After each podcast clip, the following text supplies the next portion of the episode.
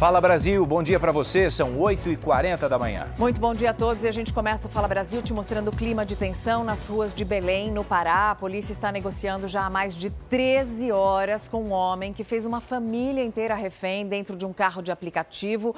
Nesse momento, apenas uma mulher e o bebê estão sendo mantidos dentro do veículo, junto com um homem que está armado com facas. O homem que tem problemas psiquiátricos, ele invadiu esse carro e o motorista fugiu. Mas o criminoso então fez a família refém. Duas crianças foram liberadas, a mãe e um bebê ainda estão dentro do carro. A polícia já isolou a área. Quem acompanha ao vivo é a nossa repórter Marília Argolo. Marília, bom dia.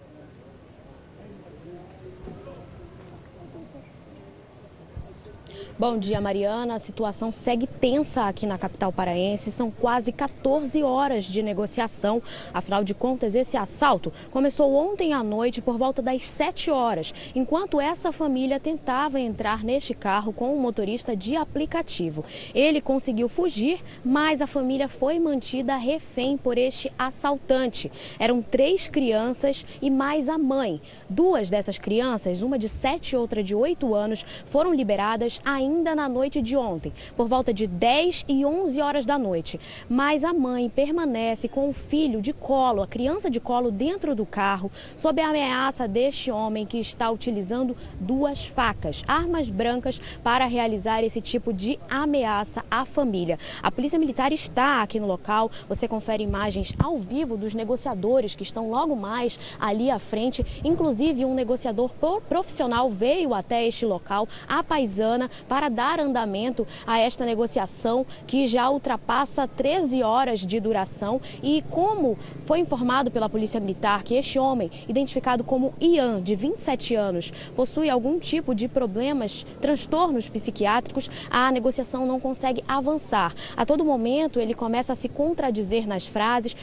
Quando a negociação começa a avançar, ele retrocede e aí a polícia precisa criar novas estratégias. Inclusive, um psicólogo da PM, da corporação, já foi acionado para tentar conter essa crise, para entrar em contato tanto com a família da vítima quanto a família deste criminoso. A presença da família, a presença da imprensa foi uma das exigências, foram duas dessas exigências, dentre tantas que foram feitas pelo criminoso, mas nada dele se entregar, dele liberar essa família. A gente volta com imagens aqui ao vivo do carro, é aquele veículo preto que está logo ali atrás com o, o pisca-alerta ligado. São pelo menos 20 viaturas da Polícia Militar que estão aqui nesse local. O SAMU está no local para atendimento, caso necessário, resgate do Corpo de Bombeiros, agentes da Superintendência de Mobilidade Urbana para isolar a área, cerca de um quilômetro isolado em uma das principais avenidas da capital.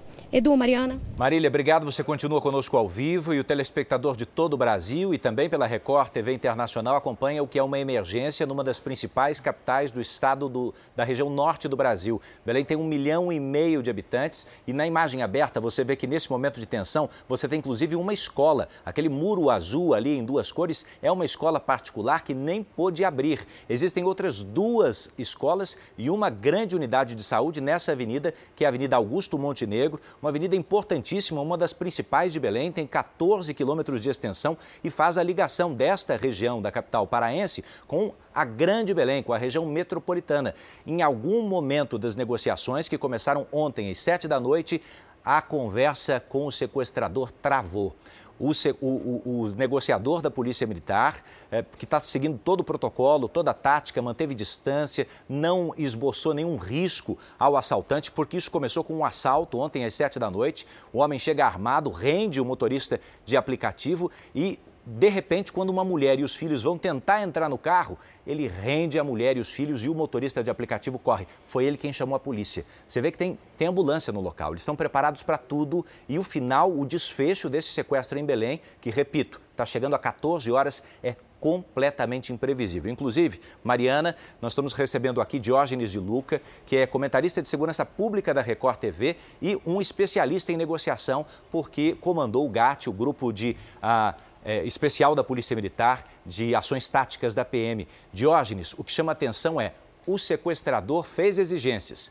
chamou a mãe, chamou o pai, chamou a avó, a avó chegou a passar mal, pedindo de toda forma para que ele saísse de lá. Mas, de repente, ele parou de atender os apelos da polícia. Para onde estamos indo? Situação completamente imprevisível. Bom dia, Edu. Bom dia, Mariana. Bom dia você que nos acompanha aqui no Fala Brasil. Situação complexa. Eu estou vendo, assim, sob o ponto de vista da organização da crise, é exemplar o que a polícia está fazendo. Houve isolamento da área, contenção da crise. Você vê negociadores muito tranquilos trabalhando nessa situação. A algum momento a crise avançou. A crise avançou quando, ele, quando houve a liberação de duas crianças, mas ele continuou mantendo agora a mãe e, a, e um bebê como refém. O a fato situação, de ele ter liberado essas duas crianças, Diógenes, era uma indicação boa, né? uma indicação positiva de que ele está disposto a negociar. A gente vê até as imagens da liberação dessas duas crianças, uma de por volta de 7, 8 anos. Agora, é, por quanto tempo, isso já dura quase 14 horas, existe um tempo, um prazo limite, um momento em que a polícia para de negociar e um dos meninos correndo, se distanciando do carro, e, e, sendo liberado pelo sequestrador. Existe um limite de tempo para que a polícia diga: bom, agora chega, não vamos mais conversar, agora é outra tática. Mariana, não existe limite de tempo à negociação. A negociação, o investimento na negociação é permanente enquanto ela apresenta sinais de evolução. E está evoluindo, está diminuindo a crise, está diminuindo o número de reféns, os criminosos estão se entregando, se investe na negociação. Quando a negociação começa a perder foco, quando ela começa a afundar, como ela funda? Com indicadores de violência, pessoa criminoso consumindo droga, ah, maltratando os reféns. Quando a coisa começa a se complicar, aí as outras alternativas que já estão presentes na área. Você pode ter certeza que já tem sniper posicionado, equipe tática pensando como vai invadir esse carro, é, gente de emprego de técnicas não letais, que é o tiro de comprometimento, a arma de incapacitação neuromuscular, está tudo aí presente no local. É claro que nós estamos vendo o quê? A negociação, mas as outras alternativas estão presentes, só aguardando o quê? A decisão do gerente da crise. A repórter Marília Argolo continua em Belém acompanhando essa emergência na capital paraense e ela pode nos falar sobre os reflexos para essa manhã de quinta-feira, nessa importante capital brasileira. Marília, uma escola aí ao lado que a gente conseguiu ver, nem conseguiu abrir, né? Não abriu as portas. Os alunos, não sabemos quantos, são dezenas provavelmente, ficaram sem aula. E o reflexo para o trânsito nesse instante, enquanto o caso não se resolve aí na Avenida Augusto Montenegro.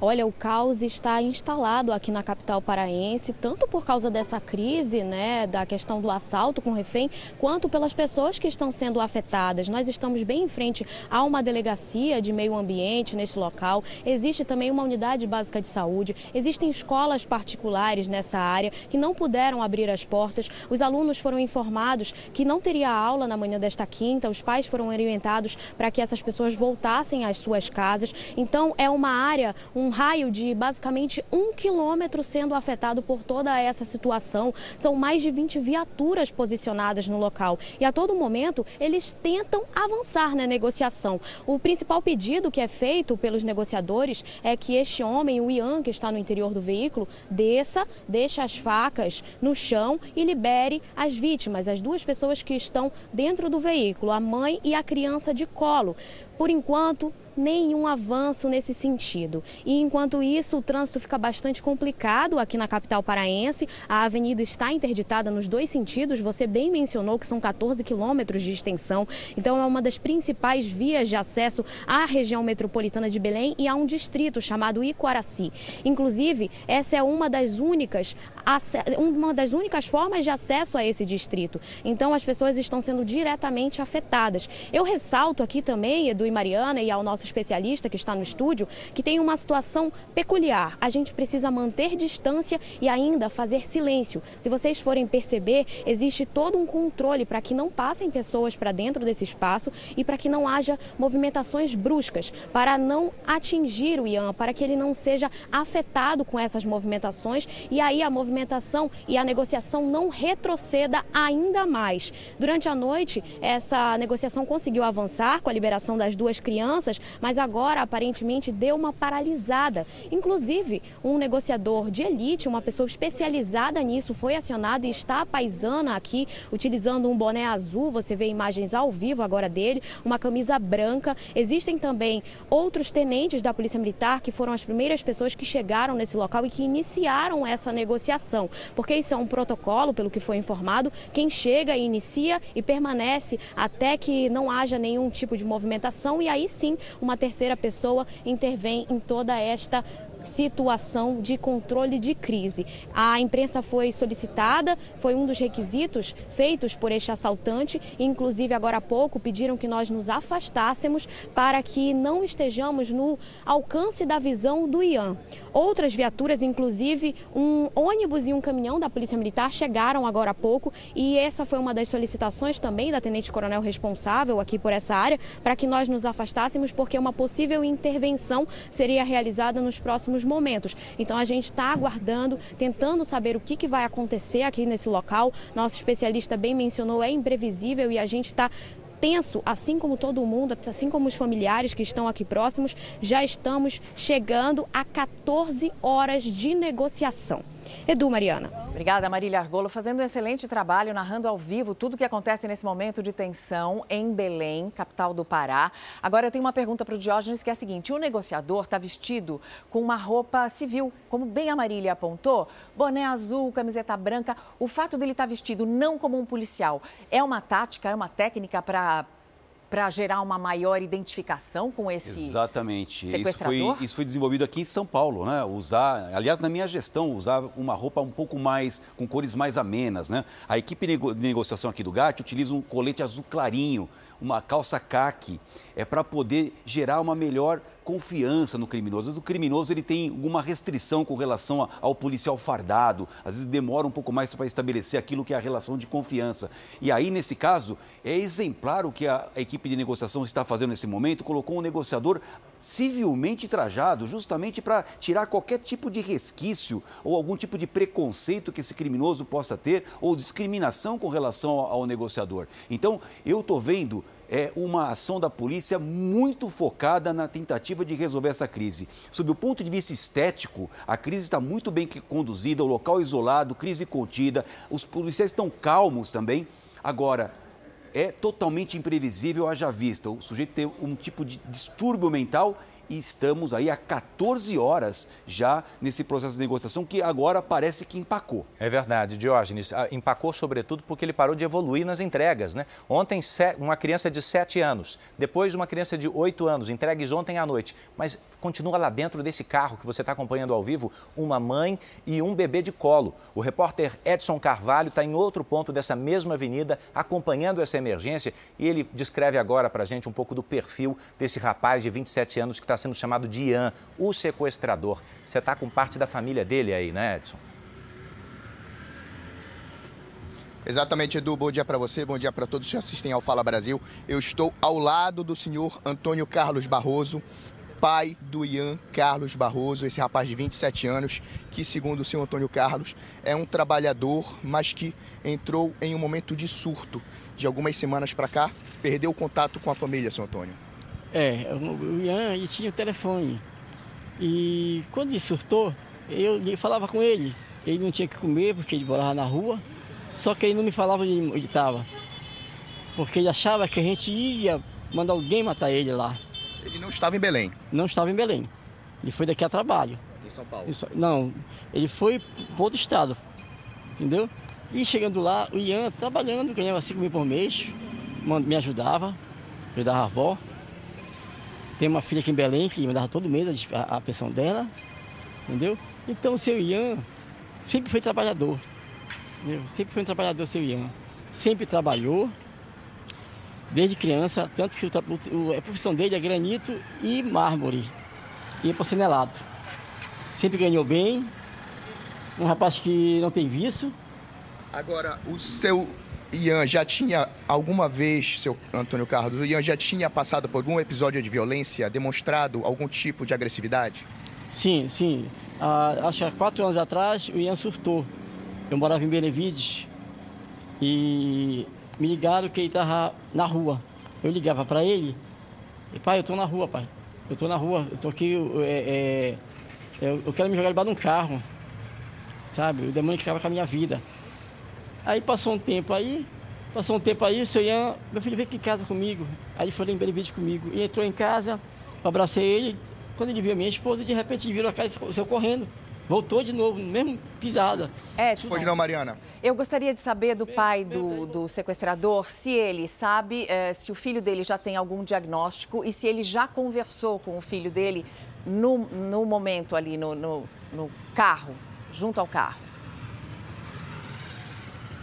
Seu Antônio, existe algum diagnóstico a respeito da condição de saúde mental do Ian? E o senhor já conseguiu falar com o Ian nesse momento em que ele está dentro do veículo? Não, não, nega- negativo. A, a polícia veio aqui, mas 8 horas, levou só a avó dele para falar com ele. E não deixou eu falar com ele. Né? A avó dele foi lá, falou com ele. Ele disse para a avó dele que ia se entregar. Mas já passou mais de 10 horas, o seu Ian não se entregou. Entendeu? E eu queria ter uma oportunidade de ir lá ver meu filho. Pedir para ele, solta os dois que eu fico no lugar deles. Mas a, a polícia não colabora comigo. Eu sou pai dele, eu tenho direito de ir lá ver meu filho. Olha só, a diferença é que eu tô, eu tô 30 metros longe deles, não deixo passar para lá.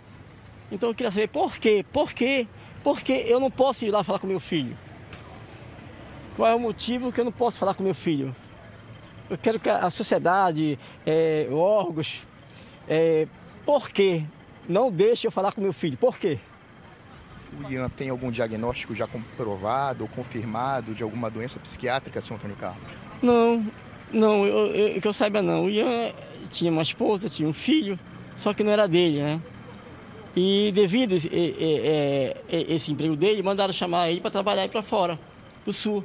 Ele foi ganhando 5 mil e a mulher 2 mil. Estava super bem. Né? Meu Aí caro Edson Carvalho, falando ao vivo com a gente de Belém, ouvindo o pai do sequestrador, eh, que segundo a polícia se chama Ian, eh, tem problemas psicológicos, alguns distúrbios psiquiátricos, é pai, mas que nesse momento faz uma criança, um bebê de colo refém ao lado da mãe dentro do carro.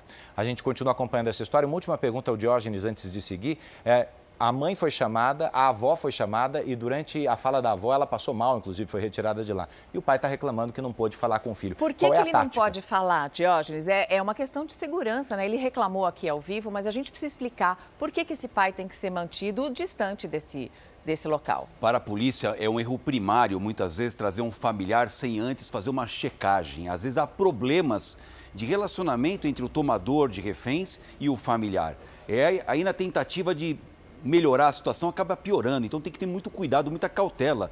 Quando a polícia permite, ela não faz isso antes de fazer uma grande entrevista, verificar direitinho, inclusive com muita, muita coleta de informações, para ver se aquela tentativa vai ser para ajudar ou pode até piorar a situação. A polícia precisa ter certeza, portanto, de que tem um aliado ao seu lado na negociação para que ela evolua. Vamos continuar ouvindo o pai do Ian, o pai do sequestrador, de 27 anos, que trabalha na construção civil, ah, que também é pai. Escuta aí, o Edson Carvalho está ouvindo ele. Eu te acompanho, eu acompanho, eu acompanho a Record direto. O- quando ele pega o refém, ele, no máximo 3, 4 horas ele libera o refém, tem acerto. E está desde ontem lá.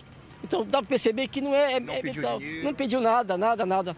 Então nós estamos vendo que é na mente dele isso aí. É que não é, o Ian nunca roubou, o Ian nunca soltou, o Ian não, não- bebe, o Ian não usa droga, sempre trabalhou. Entendeu? E está acontecendo isso com meu filho. Eu quero que a, a- a população, a- a sociedade entenda que eu já lutei. Quando o Ian chegou aqui, eu procurei a polícia, a polícia disse que não era com eles. Eu liguei para o SAMU, o SAMU disse para ficar no banco de espera. Fiquei até 4 da manhã aqui na rua, andando com ele na rua, 2 h 3 horas da manhã, e nada do SAMU. Eu fui no bombeiro, lá, lá na- na- no Ver o Peso, no Ver o Peso lá, e mesma coisa que falaram. Ontem eu falei com a minha esposa, a gente ia contratar uma, uma- uma- ambulância particular, cobrada de 800 reais, para achar ele, pegar e levar para a clínica, Para internar. para internar. E foi, eu fui comunicar a, a avó dele, né, que mora perto de mim, foi lá, comunicando para ela para ter uma vaquinha para fazer isso aí. E foi justamente que a polícia chegou lá, dizendo que estava tendo assalto, que o refém era ele. E disse para ela que era seu filho. Eu digo, não, pô, ela não tem filho. É, o filho é meu. Eu deixei minha moto lá, que não podia dirigir, estava nervoso, e vim para cá. Tô aqui desde as 7 horas. Eles estão aí, desde as 7 horas, das 19 horas de ontem, e não foi resolvido nada, nada. Entendeu? Então a gente quer uma providência. Gente, se não for resolvido, leva lá o pai, leva a avó, leva a tia lá, vê se ele, se ele atende a gente pelo menos. Seu Antônio, o Ian tinha uma família aqui dele também. Uma mulher, um filho. Onde estão essas pessoas? De que forma elas puderam ajudar ou já não puderam mais ajudar o Ian nesses momentos de crise? É, o Ian, ele teve uma, tem uma filha aqui em Belém, primeira mulher dele, separou e tem outra, outra pessoa que tinha um filho, que não era dele, que eles foram embora, vieram para lá. Certo? Então o Ian nunca precisou, pai, me dá 10, pai, 100, nunca precisou, pelo contrário. Né? Pô, Baizão, tô devagar, pai, manda 100, toma 200, mandava para mim. Entendeu? Ele ganhava. Ajudava vocês? Ajudava, me ajudou muito. A avó dele, Sempre, pai, como é que tá essa internet? Pai, vou pagar essa internet para mandar para mim o Pix. Repórter Edson Carvalho ouvindo o pai do sequestrador. Diógenes, a gente pode perceber que, pelo que diz o pai do rapaz, ele não tem problemas de dinheiro, ele não precisaria, ele não faz, comete assaltos, ele não é, é um assaltante. Isso deixa a situação mais complexa ainda?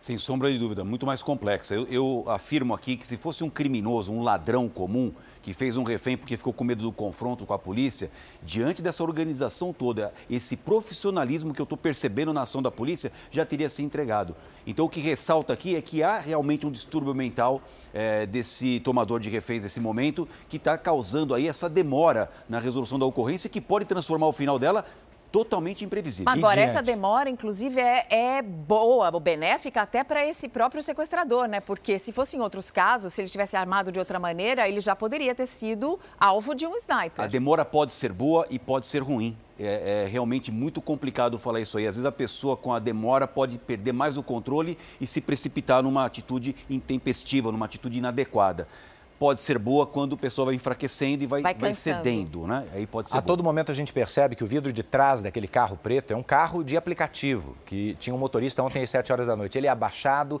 e ele é levantado. Esse é o Ian. Você vê ele no banco de trás. Ao lado dele, sentado ao lado dele, tem uma mulher e tem o bebê de colo dessa mulher. A gente não sabe exatamente a idade dessa criança, mas essa mulher estava ao todo com três crianças ontem à noite. Uma criança de 7 anos foi liberada às 10 da noite, uma criança de 8 anos foi liberada às 11 da noite e de lá para cá, desde as 11 da noite, nada caminhou. Dentro desse veículo, então, há agora uma confusão mental na cabeça desse sequestrador que pediu a presença da imprensa, pediu a presença dos parentes, mas Diógenes, Mariana, amigos do Fala Brasil, ele está pedindo para não ser preso.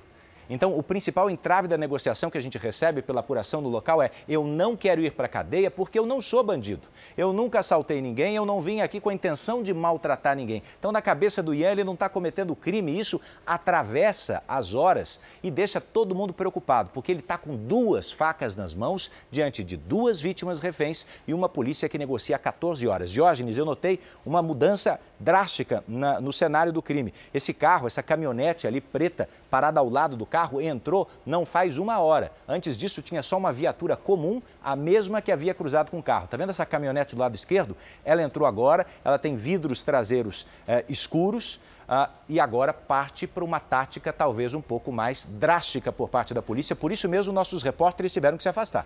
Você lembrou bem, Edu, é muito importante deixar claro que talvez tenha sido exatamente, esteja sendo exatamente esse o problema da polícia. A polícia não mente. O negociador não mente o grande trunfo, o grande tesouro do negociador é a sua palavra.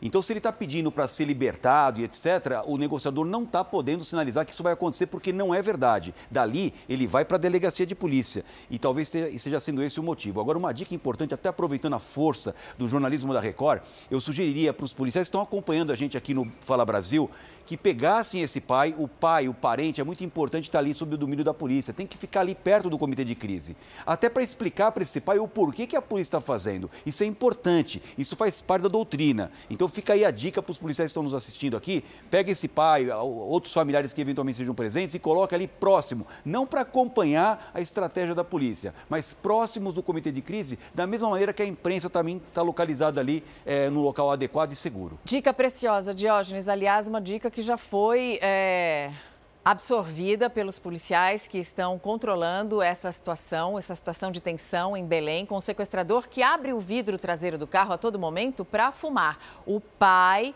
do sequestrador está aí ao lado do carro conversando com os policiais. Ele está. Essas são imagens ao vivo.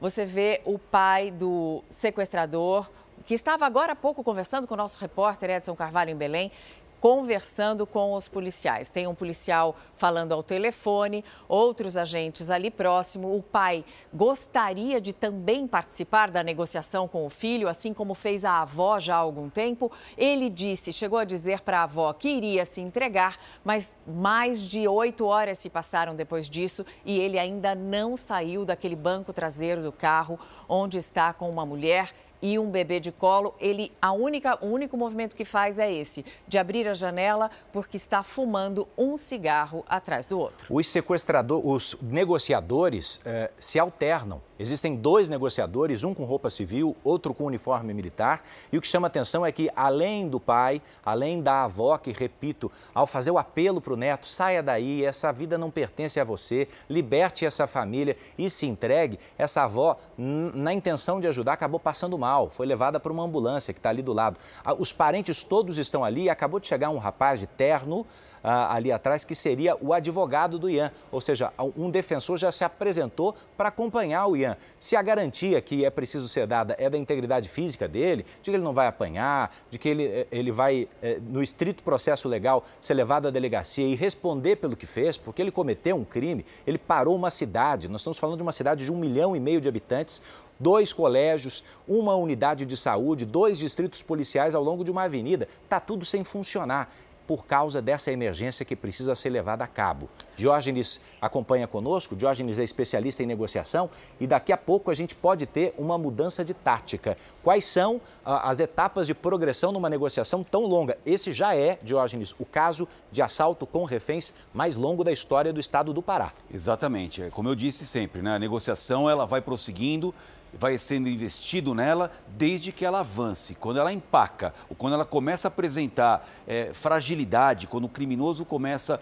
ou no caso aí o tomador de reféns, começa a apresentar um tipo de comportamento que possa colocar essa, essa mulher e esse bebê em risco, a polícia vai ser obrigada a adotar uma medida mais drástica. Por exemplo, o quê? Ele está armado com uma faca ao lado de uma mulher com bebê. O que seria uma medida mais drástica nesse caso? Um atirador de elite, Mariana, poder fazer o seu disparo com duas possibilidades: para tirar a vida e, e do sujeito completamente, ou então até para dar um tiro na mão, se tiver campo para isso daí. É, é claro que o sniper embora possa até ter a autorização do gerente da crise para ele agir, quem decide o momento de puxar o gatilho é ele, se ele tiver as condições de cumprir a tarefa Abrir para a qual a porta do carro e tentar puxar pelo braço não é a técnica. Essa é uma alternativa da, da invasão tática, é mais uma alternativa, são quatro alternativas. O, a negociação, o emprego de técnicas não letais, o atirador de elite e uma invasão tática.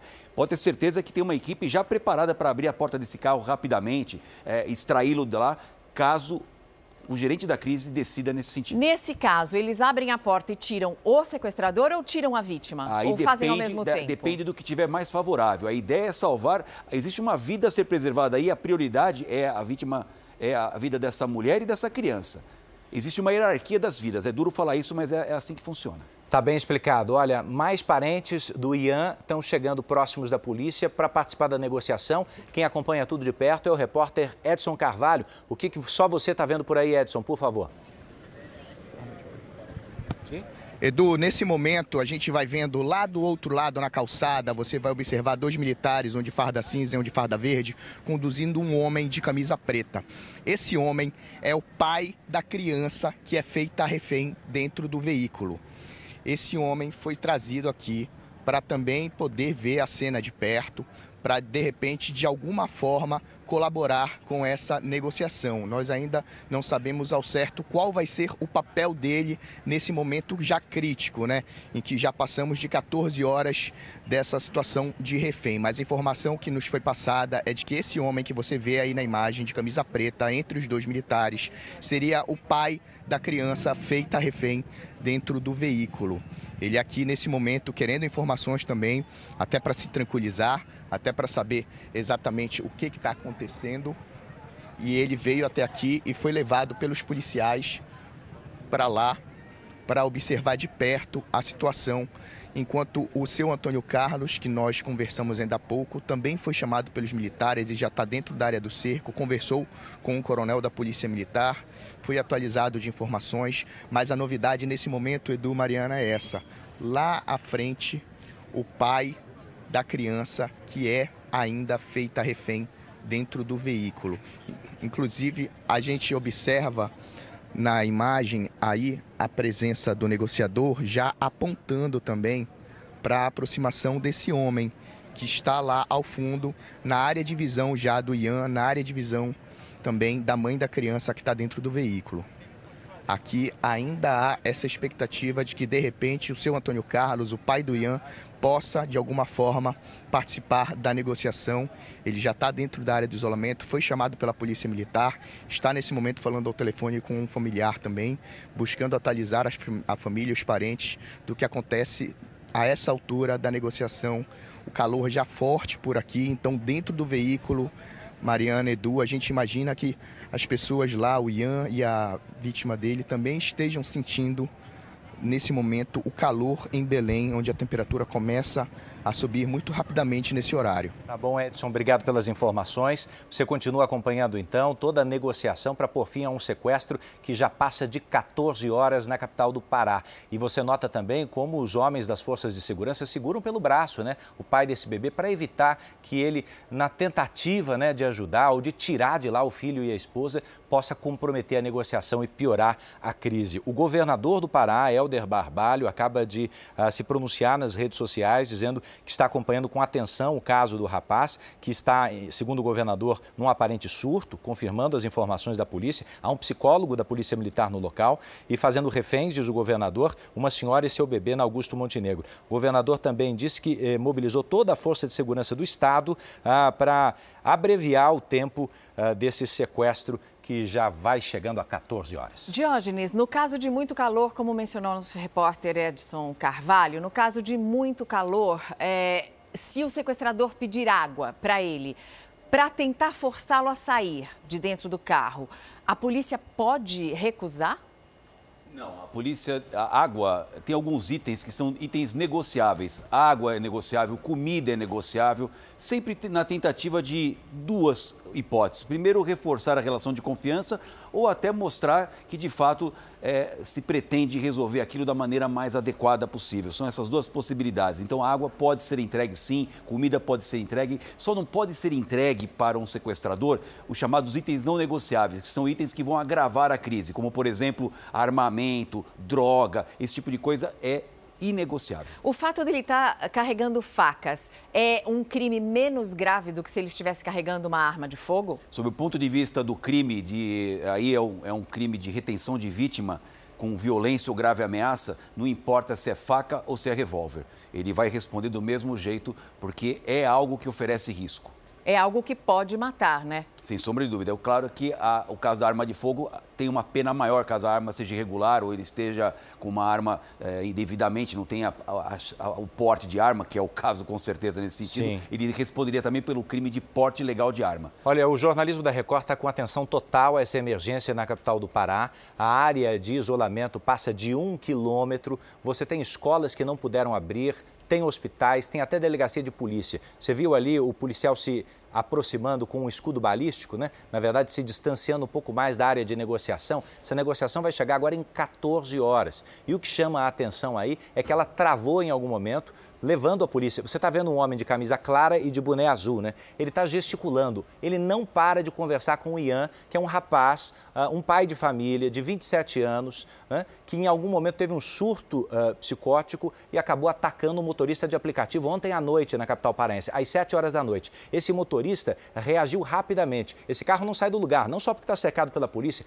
mas a chave do carro foi levada pelo motorista de aplicativo que rapidamente acionou a polícia militar. O rapaz percebeu que uma mulher estava para entrar no carro e já rendeu ela na rua e levou a mulher com os três filhos. Não sabemos se são todos os filhos dela, mas as três crianças foram para o carro. E o que chama atenção aqui é que nós estamos diante de um desfecho absolutamente imprevisível. A polícia esgotou suas possibilidades de negociação, levou parentes, garantiu acesso a, a um advogado, levou um psicólogo da corporação, mas nada disso demoveu o rapaz que, na verdade, a essa altura não quer ser preso, não quer ser responsabilizado por um cárcere privado, por uma retenção de vítimas. Marília Argolo e Edson eh, Carvalho são nossos repórteres no, no local. Edson, a sua informação.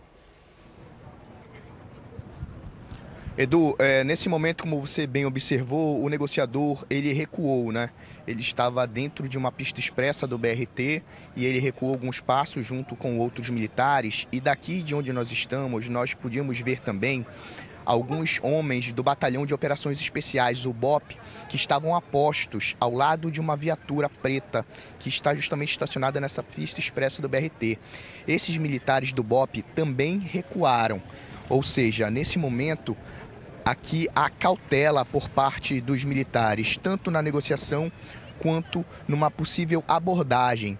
Houve um recuo e do outro lado da rua, você vai ver nas imagens do Adinaldo Siqueira, meu repórter cinematográfico, ainda está aquele que seria o pai da criança, junto com dois militares, dali observando a movimentação dentro do carro, observando o que acontece dentro do veículo. Ele que chegou, que conversou aqui com um coronel da Polícia Militar e que foi conduzido até o local para também poder né, ficar um pouco mais tranquilo, se é possível, diante desse cenário, mas conseguir mais informações. Então, nesse momento aqui, a gente tem a área ainda toda isolada, muitos curiosos observam.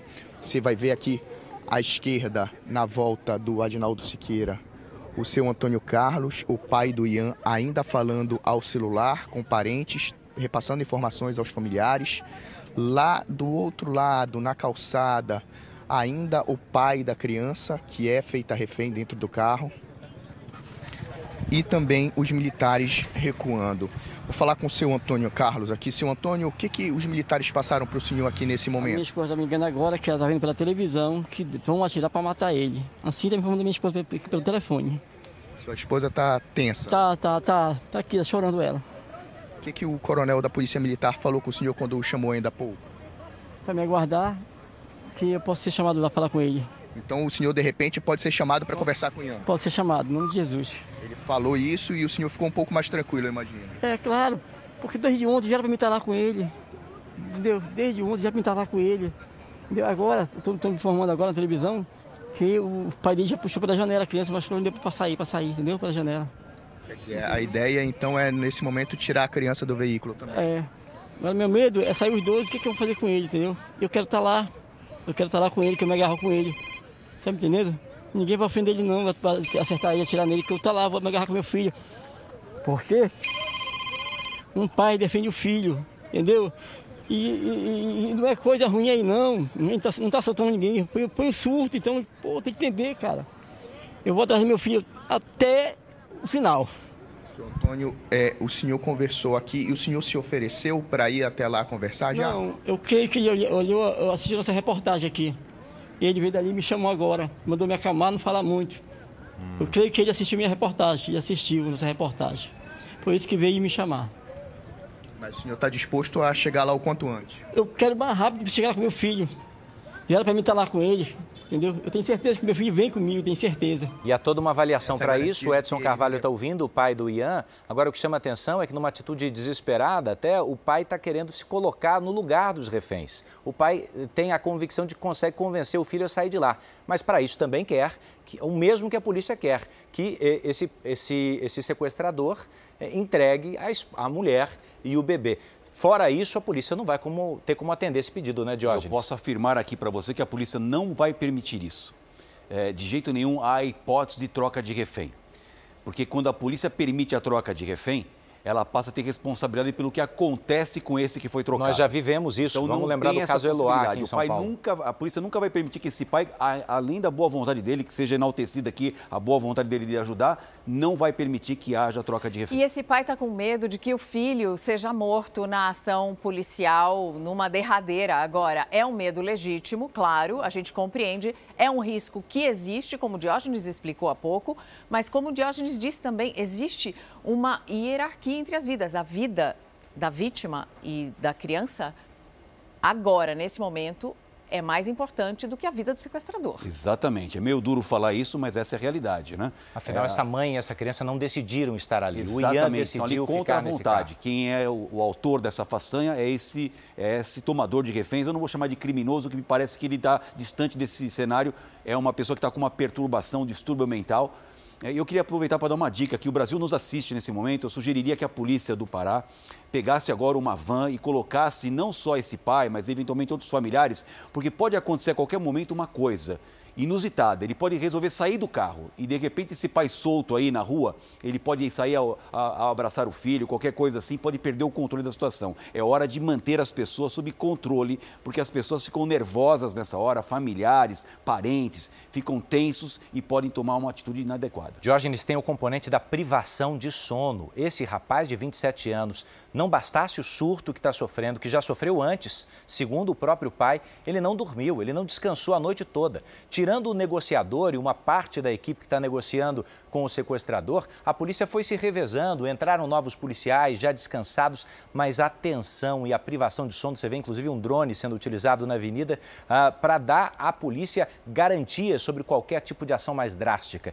Eles precisam enxergar qual é a posição de cada um dentro do carro e por onde eles podem agir caso a negociação não avance. Mas a privação do sono é uma barreira, hein? Muito bem mencionado por você, Eduardo. É, o negociador leva isso em conta. Às vezes o ganhar tempo na negociação é justamente para poder gerar esse enfraquecimento, diminuir essa, esse, essa força, essa energia da pessoa. A privação de sono gera um desgaste, gera um estresse e a pessoa pode eventualmente acabar cedendo por conta desse desgaste todo diante de uma negociação que já dura 14 horas.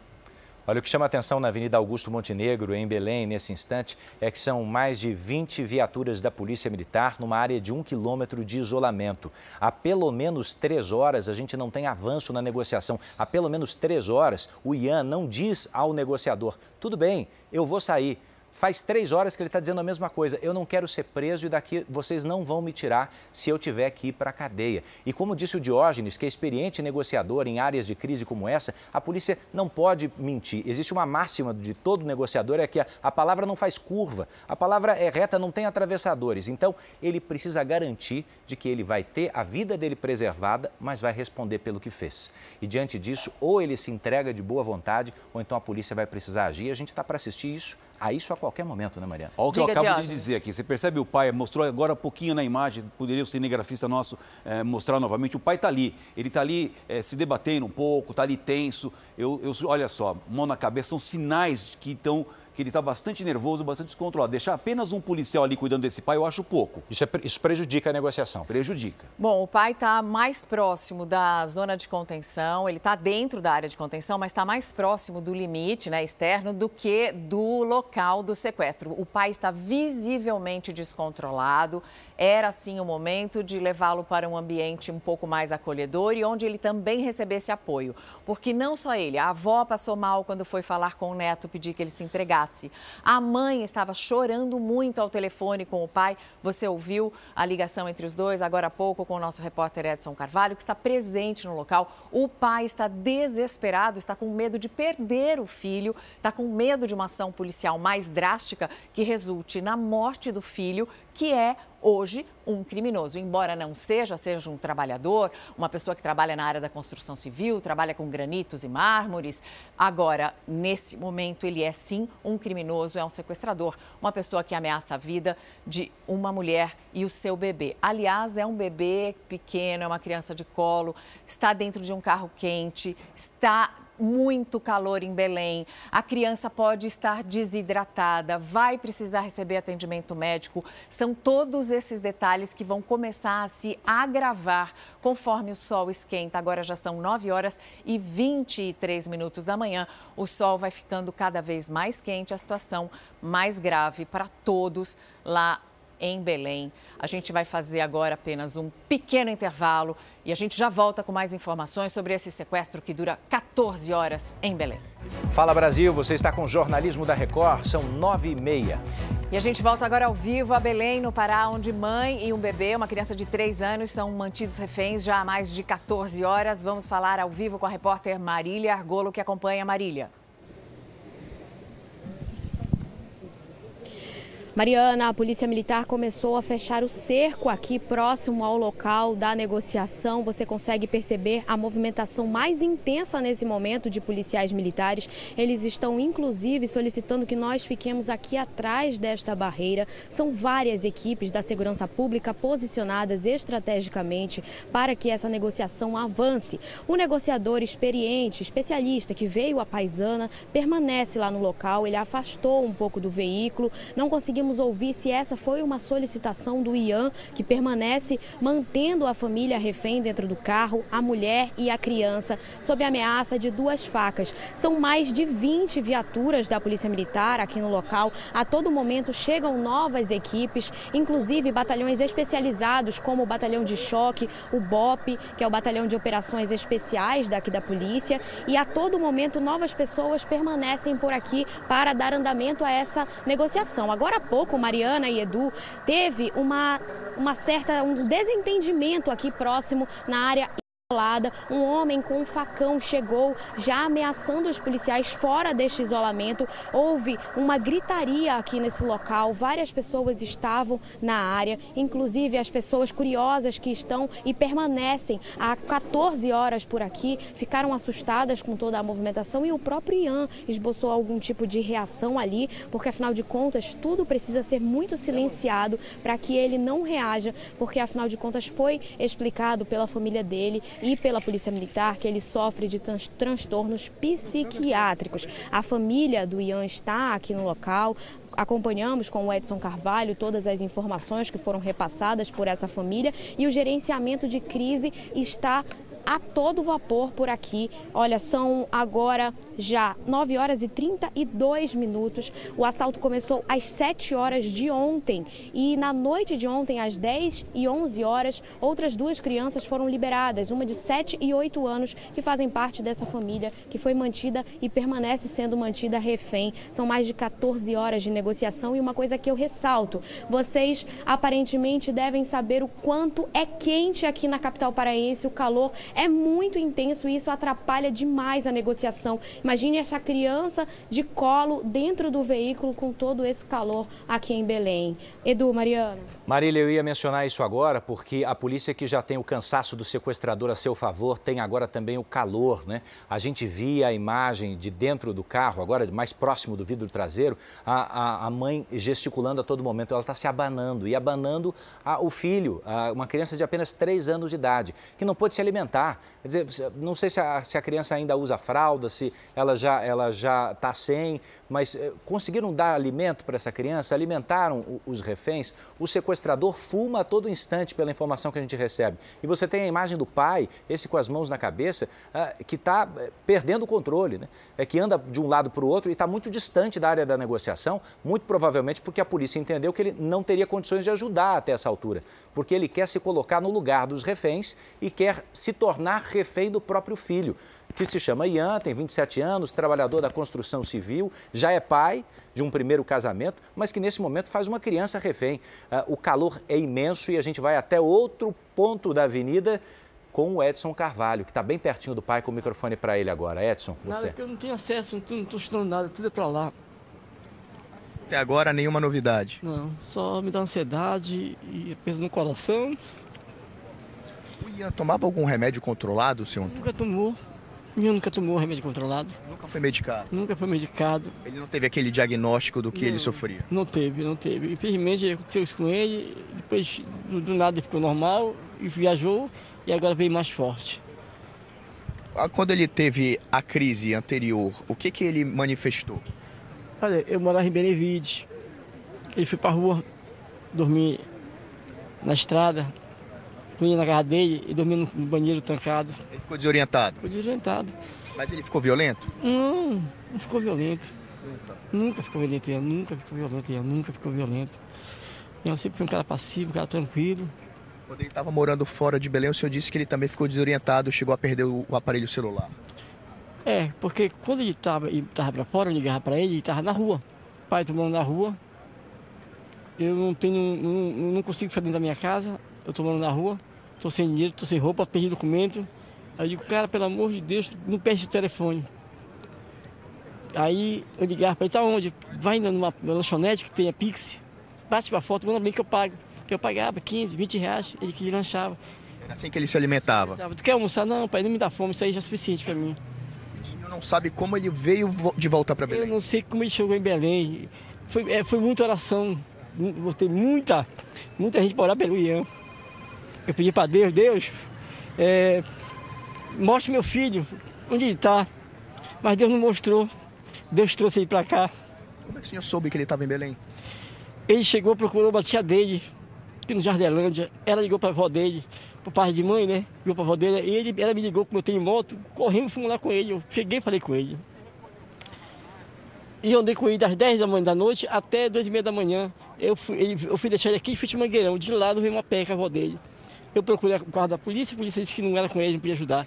Liguei para o bombeiro, o bombeiro disse que tinha que ligar para a ambulância. E a ambulância mudou, esperar, teve que ficar no banco de espera. Ficamos até 3 horas da manhã com ele e não conseguimos resolver nada. Edu, Mariana, é importante a gente recapitular que nessa noite vocês estavam buscando o Ian para interná-lo. Para internar. Para internar, porque nós estávamos com medo de sumir de novo. Vocês iam arcar com o gasto todo? Todo. Nós, nós, nós, nós se reunia a família, ia, ia arrumar o dinheiro, que só a ambulância, a ambulância o cara cobrou 800 reais. Ia levar para a clínica. Ele disse, olha, vamos para lá, se não tiver vaga, cada 30 minutos vocês vão pagar 300 reais. Tudo bem, cara, vamos fazer isso aí. Mas, infelizmente... Antes da internação? Antes disso acontecer isso aqui. Infelizmente. A gente não sabe. É, é, é porque, como eu falei para vocês, se fosse o Ian eh, tivesse de fazer um assalto ou refém para ganhar alguma coisa, ele já tinha negociado.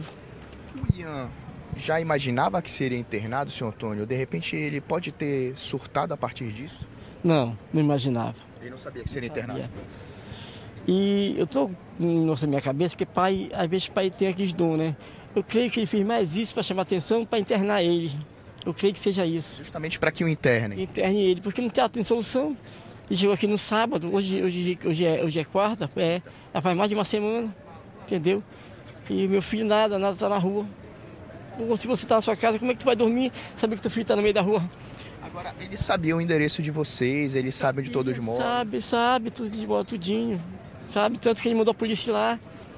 Ele mesmo passou o endereço ele de vocês? Passou, eu estava lá na casa da avó dele e ele chegou lá perguntando por nós. Ele foi, a minha irmã trabalha no Sesc, ele foi no Sesc atrás dela, pedindo comida, só quando a minha irmã desceu, ele sumiu, correu, surtou, correu.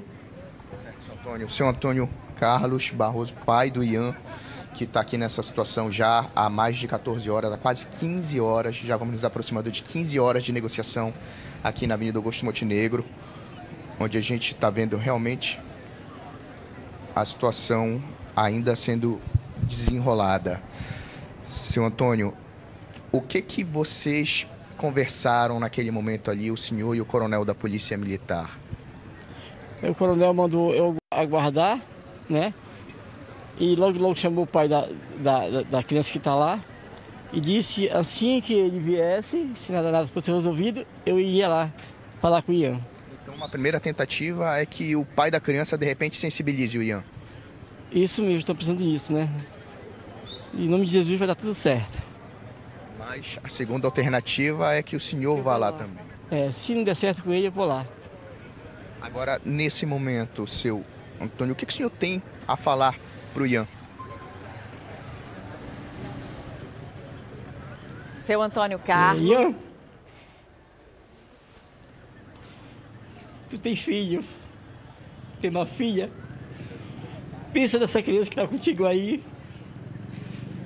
Tu não tem mãe, tu tem uma pai e tu tem uma, uma avó. Pensa também em nós também.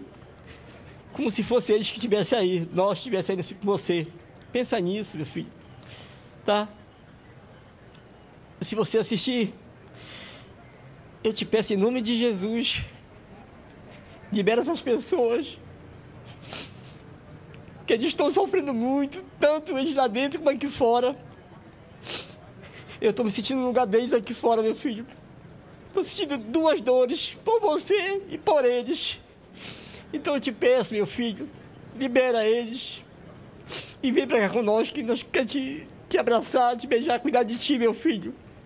Nós te amamos, eu, sua avó, sua tia, te amamos muito. Eu te peço, meu filho, libera em nome de Jesus essas crianças, as pessoas que estão aí, libera. Por favor, meu filho, eu te peço, te imploro, libera eles, por favor. E diante sensível, desse, desse apelo tão emocionado desse pai, chegam os atiradores de elite. Diógenes, a gente está correto em dizer que essas pessoas são o último recurso da polícia? São, é o último recurso. Eu estou vendo já uma movimentação da equipe tática. Isso está acontecendo porque há uma compressão de tempo, são 14 horas de negociação. Essa criança, e como foi bem dito pelo nosso repórter no local, o calor dessa capital é muito grande, já começa com certeza a haver algum tipo de desidratação, algum tipo de risco para essa mulher e, sobretudo, para essa criança. Agora, Diógenes, esse apelo do pai foi tão emocionante. Se ele dissesse isso para o filho, se ele tivesse essa oportunidade, ele não poderia ajudar a resolver essa situação? É que talvez nós não tenhamos todas as informações com relação ao relacionamento desse pai com esse filho.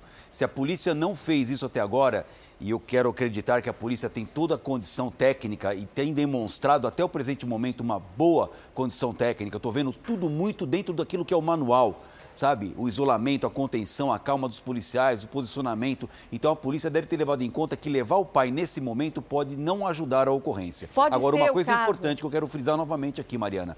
Esse pai tem que ser acolhido pela polícia. Não é ficar ali solto, ali como se tivesse desassistido.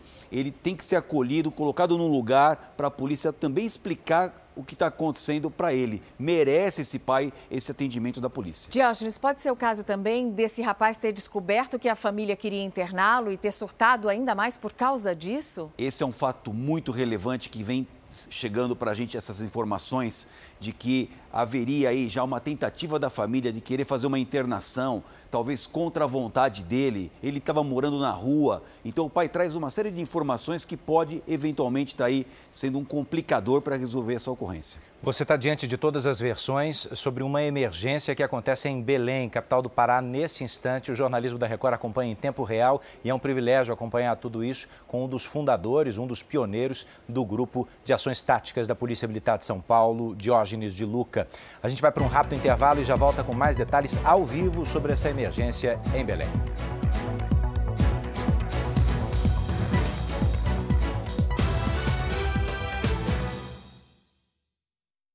Agora 9h49, Fala Brasil de volta. Direto de Belém, imagens da liberação de uma menina de 3 anos durante um sequestro que já dura quase 15 horas. Essa é a Manuela, vai atravessando a rua sozinha, com uma mochilinha atrás, ó. Você vai ver, ó, ela foi liberada pelo sequestrador, agorinha há pouco em Belém. Ela atravessa a rua, mas o sequestrador ainda está no carro com a mãe dela. O, o, o, mediador ali, ó, o negociador de boné azul, acolhe a criança que já vai para o colo de um militar fardado. A Manuela está desde ontem às 7 horas da noite dentro desse carro. O calor em Belém agora passa de 35 graus. Ela passa para outro militar, só que o, o pai da Manuela está aí, hein? O pai da Manuela está aí, ela conseguiu ver o pai de fora do veículo agora há pouco. É, e é para o colo dele que ela tem que ir. A gente está protegendo a identidade da criança, mantida refém. Ela foi mantida refém ao lado dos dois irmãos, um de 7 e um de 8 anos. O de 7 foi liberado às 10 da noite, o de 8 foi liberado às 11 da noite, mas a mãe continua dentro desse carro preto que você está vendo aí. A criança vai ser levada agora para dentro de uma ambulância e vai ser acompanhada por médicos na companhia do pai. A gente espera que dentro daquela mochilinha cor-de-rosa nas costas da Manuela de três aninhos tivesse algum lanchinho alguma água para que ela pudesse beber durante todo esse tempo, porque foram 14 horas, quase 15 horas dentro desse carro e muitas dessas horas debaixo de um sol escaldante em Belém. Mas Manuela, boa notícia, já está em companhia do pai, está dentro de uma ambulância, ela foi levada para dentro de uma ambulância do SAMU e já está em companhia do pai, já está recebendo atendimento médico. Então agora o sequestrador Ian, de 27 anos, é, está apenas com uma mulher refém dentro do carro, a mãe da Manuela, uma mulher refém dentro do carro e o seu Antônio Carlos, que é o pai do sequestrador, na expectativa de poder conversar com o filho e fazer o apelo emocionado que ele fez agora há pouco para a gente aqui no Fala Brasil, o apelo emocionado para que o filho libere mais essa vítima e se entregue. A repórter Marília Argolo acompanha desde cedo tudo o que vem acontecendo e tem outras informações para a gente. Marília. Mariana, o clima começou a ficar cada vez mais tenso aqui no local. A Polícia Militar precisou fazer mais um isolamento, precisou solicitar que nós nos afastemos desse local, deste carro. Você percebe nas imagens ao vivo que nós estamos bastante distante, porque um drone da Polícia Militar, a gente vai mostrar aqui ao vivo, vou pedir para o meu repórter cinematográfico, está sobrevoando essa área para tentar entender e dimensionar qual é a crise para ser gerenciada. Afinal de contas, já estamos com batalhões especiais de elite aqui no local, batalhão de choque, o BOP, os atiradores de elite, estão todos posicionados para conter essa crise que já chega a quase 15 horas de negociação. Depois de tanto tempo ali conversando com o Ian, a polícia conseguiu negociar que a menina fosse liberada de três anos. Ela cai, eh, saiu caminhando ali do veículo, atravessou a avenida e agora foi atendida por uma equipe do resgate, do SAMU e do Corpo de Bombeiros. Mas a gente ressalta que toda a equipe de elite da Polícia Militar está devidamente posicionada bem em frente à escola e também em frente ao veículo onde esta mulher continua sendo feita refém. A menina saiu aparentemente pela porta traseira, não foi isso? A menina, a garotinha, saiu pela porta traseira e aí foi libertada por essa pessoa, por o Ian, que está utilizando duas facas para manter refém a mulher. Ela continua no interior do veículo e o clima começa a esquentar porque, principalmente por conta dessa polícia militar que está aqui no local, efetivamente criando estratégias ainda mais efetivas para a contenção da crise e a liberação desta refém. E Mariana, Edu, eu volto com vocês aí no estúdio e a gente continua acompanhando toda a movimentação. Marília Argolo, a poucos metros desse veículo preto, onde o Ian, de 27 anos, faz uma mulher refém há quase 15 horas. Olha, nós acabamos de assistir a primeira evolução em mais de 10 horas de negociação. Desde ontem, 11 horas da noite, o sequestrador não entregava ninguém. A Manuela é um novo ponto de partida para os negociadores levarem esse caso ao desfecho todas as possibilidades estão sobre a mesa. O governador Helder Barbalho, governador do Pará agora há pouco, que é quem tem poder de decisão, junto com uma tenente-coronel que comanda a área de emergência nesse instante, tem inclusive à sua disposição atiradores de elite. Mas o especialista em segurança pública Diógenes de Luca, aqui no estúdio do Fala Brasil, lembra: o atirador de elite tem autonomia para, mesmo quando recebe a ordem, puxar ou não o gatilho, porque ele responde criminalmente sobre isso. Edson Carvalho, nosso repórter no local, que está ao lado da família da Manuela. Edson. Oi, Edu, a gente está de volta aqui. Eu estou ao lado da Isabelle Reis. Ela é prima do Wellington, que é o pai da pequena Manuela, que é o pai das três crianças feitas reféns desde a noite de ontem, liberadas já no início da madrugada, e a Manuela agora de manhã. Isabelle, que, que vocês têm de informações da Ana Júlia, que está ainda dentro do veículo? Então, o celular descarregou, tá? Ainda quando ela foi sequestrada, por volta de 18h30, 19 horas, ela ligou para o meu primo, avisando que estava feito refém, deu o endereço e nós partimos para cá. Ele sempre desde o princípio apareceu muito atordoado, falando coisa com coisa, dizendo que estavam perseguindo ele e tudo mais, aparentemente com problemas psicológicos né? Então, nós viemos para cá, estamos acompanhando desde ontem, a família está toda aqui, esperando. Foi liberado as duas crianças, os dois meninos. Ontem, inclusive, o filho do meio, ele é uma criança especial, tá? Agora foi liberada a criança de três anos, a Manu. E agora nós estamos esperando aguardar a Ana Júlia. Qual a idade da Ana Júlia, Isabelle? 23 anos. Muito jovem. Muito jovem. Ela tem três filhos, apesar de ser tão jovem, mas é uma mãe que nunca abandonou seus filhos. Tem um esposo que trabalha, tem uma família, apesar da pouca idade, trabalha e se deparou com uma situação dessa. O que mais é lamentável é ver que o pai do meliante diz que ele tem problemas psicológicos. Aí eu me pergunto, cadê o pai na hora que ele apresentou os primeiros sintomas?